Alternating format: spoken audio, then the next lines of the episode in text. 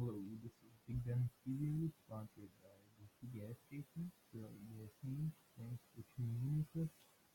Today I'm going to talk about some of Asia's big topics. We'll start with China's one-child policy. Uh, this policy was an act because it's a population plan, plan for China. It's declared that the majority of couples in China could have only one child. The policy started in 1979 and just recently ended in 2016. this policy was said to have prevented 400 million births.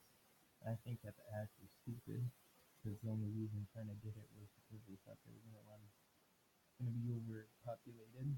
And I mean, it's good to think of the future, I think this act was pretty ridiculous. Um, so now for my next topic of interest, the United States use of the atomic bomb in 1945. Um, they dropped the atomic bomb on two Japanese cities called Hiroshima and Nagasaki. And this bomb was a reaction to Japan dropping bombs and torpedoes on the military base Pearl Harbor in Hawaii.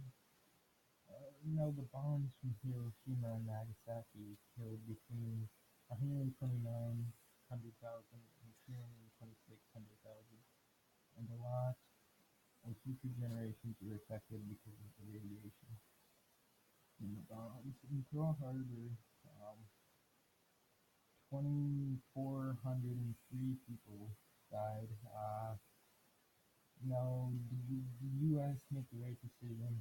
Uh, I'd say yeah.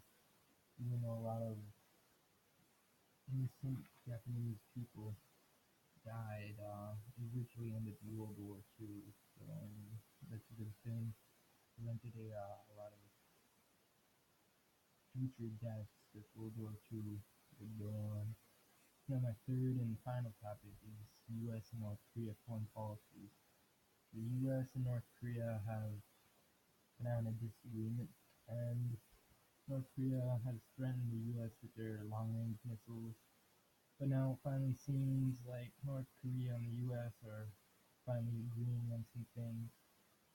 And uh, my opinion is that uh, it's not a good idea to fight the against, because uh, that's that's uh, not a good thing.